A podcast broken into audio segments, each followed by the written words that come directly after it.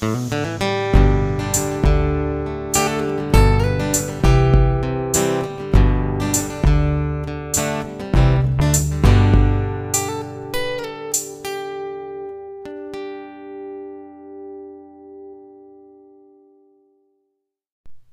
guys, welcome back to That Girl with me, Danielle Decker. I'm so thankful that you pushed play today. Thank you for joining me again this week. I am excited for what I have for you today, what God has for us. Uh, you know, I hope you guys know that every week when I come with a message, it's for me too. Usually, whatever God gives to me is because it's something that I need also. so uh, I'm coming at this with. Um, you know, this being personal for me too. You know, uh, last week we talked about the armor of God, and I wasn't sure if I was going to continue on in that this week because there are uh, some more verses that kind of go along with that whole passage, and I wasn't sure if I was going to do it, but. I am. I am going to continue on. I hope that uh, this past week, if you were able to listen, that you feel like you've been able to put on your armor this week, that maybe it's made a difference. And if you listened and you still feel like you haven't been able to get that armor put on and get yourself prepared for the day every day, I just encourage you to keep trying because here's the thing God always meets us right where we are. He's always giving us exactly what we need. And even when there's moments where uh, we're feeling maybe a little lost or far from God, we have to remember that God never moves. He never moves away from us. So this morning, I just encourage you that if you're feeling like God is far off from you, open your word. Get that armor on. Start your day. Take five minutes. You know, if you're reading your Bible, it doesn't have to be, okay, I'm going to sit down, I'm going to read for an hour, and then I'm going to do this, and then I'm going to journal, and then I'm going to do this. You know what? If, if you do all of those things, good. You should. I hope that you do. But you know what? God is always with you. He's your friend, He's your father. So even just spending time with Him, just talking to Him. That's what prayer is. You're just hanging out with somebody that loves you more than you'll ever imagine. So, I just wanted to say that to, to get started. And uh, I would encourage you again this morning that if you're listening to this and you have the ability to grab your Bible, grab your Bible and read along with me. Uh, if you're listening and you're doing something else and you want to come back and listen and take some notes, I encourage you to do that. Um, but I always want you to look scripture up for yourself. Reading scripture for yourself is always different than someone reading it to you. And yes, you get the message, and yes, God is speaking to you. Um, but when you read it for yourself, it's different. Something happens because it's it's personal. God is talking and speaking directly to your heart when you read His word. So I encourage you to do that. So this morning, I'm just going to continue reading on. We started last week in Ephesians 6 and uh, we got to verse 15. And so today we're going to dig right into starting in verse 16 and we're going to go all the way through verse 20 and we're it's really going to be similar to last week where I'm just going to take some scripture scripture and we're going to break it down and really look a little bit deeper because so many times when we read God's word, we just take it at face value. And yes, that is good enough. God didn't make it confusing. God is not making his word to where we can't understand it. No, he wants you to understand it because he loves you and he wants you with him always. So if he wrote his word in some way that is so hard to understand, how helpful would that be? Not very helpful at all.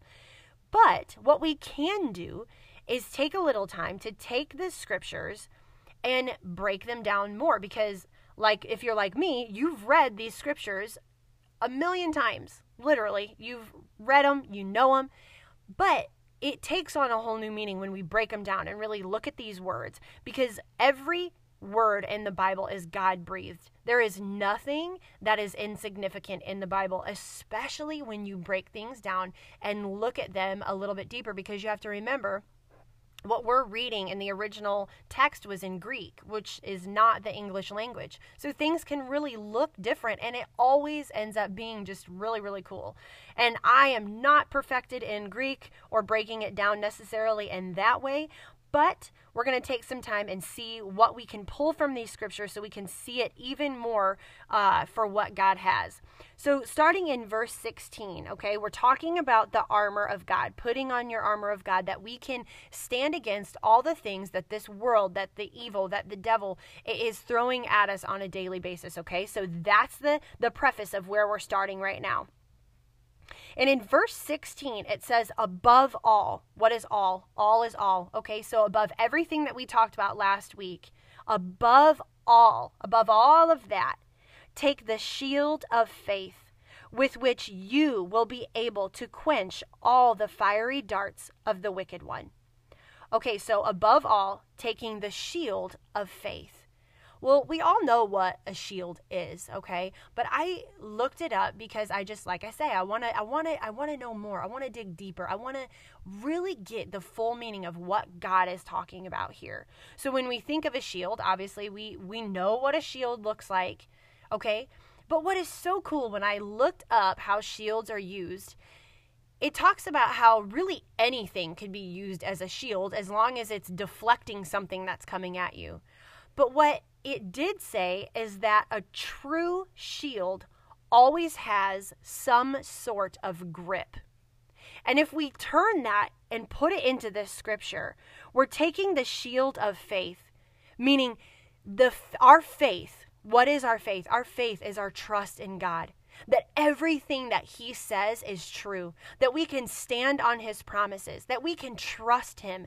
That is our faith Uh, our faith in the finished work of Jesus, the faith of our salvation, knowing that He's true, knowing that He's good. Okay, so above all, remember these things and have a grip on them. Don't let them go. Not only are you using your faith to deflect what is coming at you, to quench the fiery darts, but you're gripping it. You're holding tight to your faith that you might not ever let it go, that you might not forget where this all comes from. The whole reason that you can have this armor on starts with your faith because you trust in who God is, that you have a grip on that shield. You're not just willy nilly out deflecting things and running all over the place and not really sure what to do. No, you're standing firm. You have a grip on your faith, that your shield is, is your trust in God and you're holding tight to that. How cool is that? With which you will be able to quench all the fiery darts of the wicked one. Quench is is really just extinguishing. We're just putting them out. You're the the the evil one. He's he's coming at us with everything that he's got. He is he's afar off. To me, when I think of fiery darts, okay, when you're when um someone's throwing darts or maybe even has like a bow and arrow, right? Okay, so they're they're sh- they're throwing darts. Well, you don't do that up close. You're far off when you throw darts. So to me, it's almost like God's telling me, He's not that close to you. He can't even get that close to you because of who I am in you, because of this amazing protection. He is far off. So remember your, your shield of faith, and you will quench those fiery darts. You will just extinguish those darts before they even get close to you. They cannot come near you. Amen. Verse 17 says, And take the helmet of salvation and the sword of the Spirit, which is the Word of God. What I love here is, is it says, and take the helmet of salvation. If we look at the word take, it means that we actually have to take it. We actually have to pick it up and put it on. The helmet of our salvation. So we that that's telling me that the salvation is there, but I have to pick it up. We have to remember, you guys, that Jesus paid the price once and for all for every single person on the face of the planet that ever was and ever will be. He paid the price. But it's up to us to take and receive that salvation. It's not like once we decide to be saved that it's like, oh, yep, Jesus died for you. No, no, no. He already did it, it's already done. But it's up to us to take it. We have to receive that salvation. We have to receive and take the helmet of salvation. That's the protection of our very soul. that we have been saved, remembering that the whole reason that we have faith that we can put this armor on, that we can have the boldness, that we can quench these fiery darts, that we can come against the wiles of the devil, is because we have been saved. And when we cover our mind and our soul and our spirit in the remembrance of our salvation, how much more that means to us because we know who we are. We know that we've already been saved. We know that we're already righteous, that we have a right standing with God. When we know we have a right standing with God through our salvation because of what Jesus did, then we have a boldness about us. But we have to take that up. And not that you have to become saved every single day. No, no, no. Once you receive Jesus as your Lord and Savior, you are saved once and for all. It's already done, it's finished. But it's a it's not for for God to remember that you're saved. No, it's for you. You are putting on that helmet of salvation that you might not ever forget whose you are. That you've been born into the family of God now. That once you receive Jesus, you're saved once and for all. That you might not ever forget that you are in his family and that you carry the name of Jesus. And the name of Jesus is above every name. He is the King of kings and the Lord of lords. And because of who he is, there is nothing that can come against you. It cannot. Amen. There's nothing that can come against you that we might take it. Take the helmet of salvation. God has provided it, so you take it. Grace takes what faith has provided. Jesus provided the salvation. You have to take it. Remind yourself, remind yourself of who you are, of your salvation, and the sword of the Spirit, which is the Word of God. So, the Word of God is what? That's His written Word. But the word here actually is rhema, which means spoken word. So, when we have the sword of the Spirit, we are the ones that are uh, speaking out what God has given to us. When when we come into battle, we are using the word of God, but we are speaking it out. We are speaking to situations. We are using the word of God on our behalf to speak to our problems. We are speaking to these issues. We are speaking in the name of Jesus. A, a, a, sword is actually making or repelling an attack. We are repelling an attack with the word of God, the word that we speak. The word that we speak, utterances in which God, through someone, declares his mind. That's amazing. When we speak out what God has said, it becomes active. So it's the uh, the sword is the speaking out of God's word. And that is in itself a winner, the victory, because of who he is, because of what he says. Verse 18 says, praying always with all prayer and supplication in the Spirit, being watchful to this end with all perseverance and supplication for all the saints. Praying always with all prayer and supplication what does supplication mean? Supplication actually means asking or begging for something earnestly or humbly. We're making a request, imploring God's aid in some particular matter. Now, we know, and I hope that you know, and I'm here to tell you that we never have to beg God for anything. What we need to remember is that God has already provided everything for you.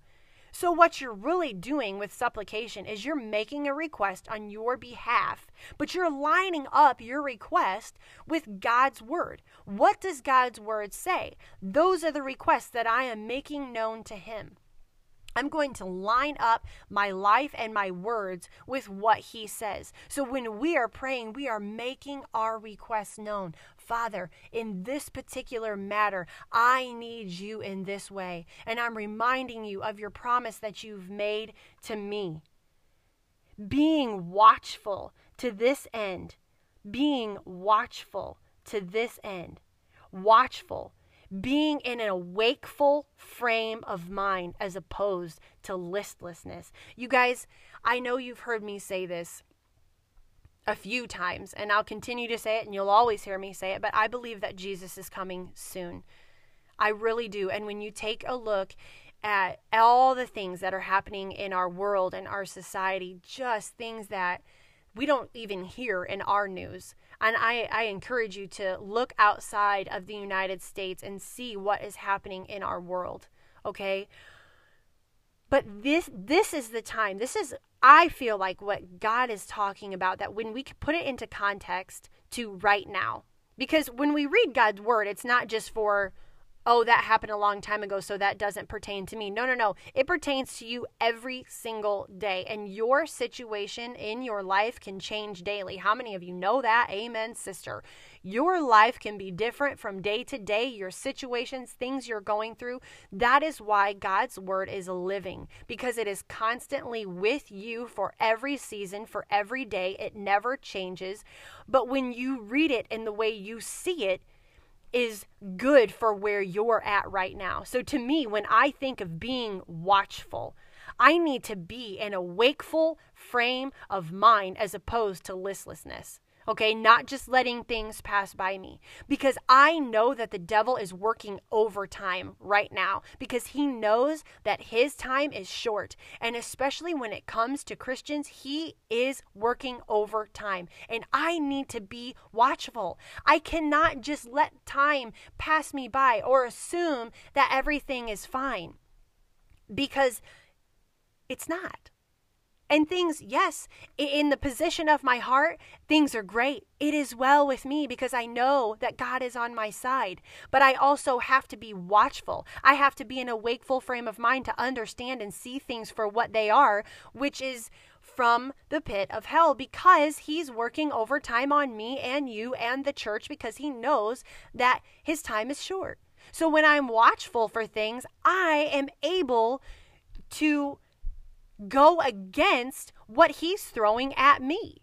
And when it says, watchful to this end with all perseverance, not giving up, even when it gets hard, even when I feel overwhelmed, even when I feel like everything is just crazy and I'm really not sure what to do, God's telling us, persevere, don't give up, making your request known to me because anything that you ask in the name of Jesus shall be given to you because he paid the price. Don't give up. Continue on. I am with you. I am your strength. I'll never leave you. You are my beloved. Are worthy. I love you. Don't give up. To this end, with all perseverance and supplication for all the saints. Who are the saints? Me and you. Everyone who has received Jesus. So we should be praying and requesting on behalf of all the saints. Because if we're all doing what God's called us to do, then we're all out here in battle. Then we're all out here seeing things for what they are. And we need to be praying for one another and believing that all of us can persevere, that all of us can go against the evil that is coming against us that we can make a difference because of who God is, that we can quench the fiery darts, that we can go against the schemes of the devil. But we need each other.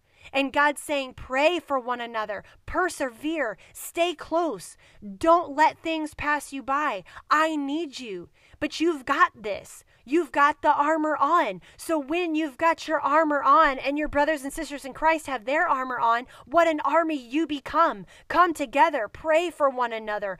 Don't fall asleep. Be awake. See things for what they are and love one another. Pray for one another on my behalf.